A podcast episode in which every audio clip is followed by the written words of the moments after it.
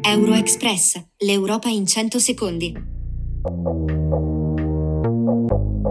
Buonasera e benvenuti con Euroexpress, le notizie del giorno dell'Unione Europea in 100 secondi, curate da Reactive Italia.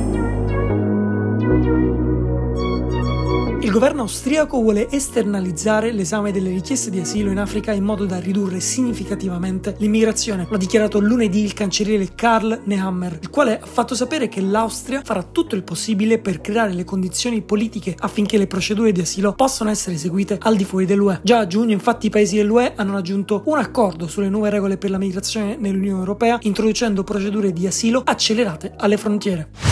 Le richieste di asilo nell'UE sono aumentate del 28% nella prima metà del 2023, lo afferma l'Agenzia dell'Unione Europea per l'Asilo. Da gennaio sono state 519.000 e potrebbero arrivare al milione entro fine anno. Sarebbe la quota più alta dal 2015-2016, periodo caratterizzato da un ingente flusso di rifugiati siriani e a cui è seguito l'accordo tra Turchia e UE. Dopo il Covid le domande di accoglienza sono riprese a salire, mettendo sotto pressione diversi stati, affermano le istituzioni.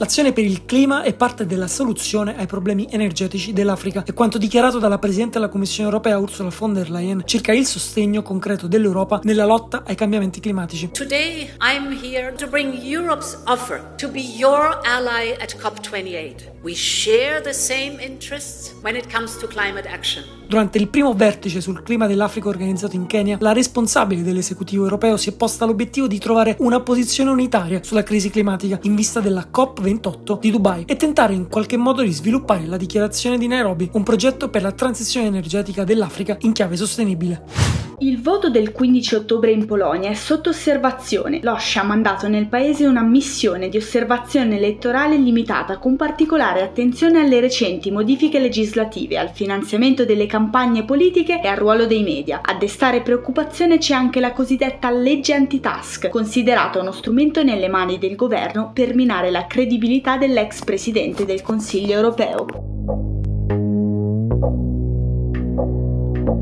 Questo era Euroexpress, dalla redazione di Euractiv.it, il portale gratuito di informazione europea, Michele Calamaio e Giorgia Colucci.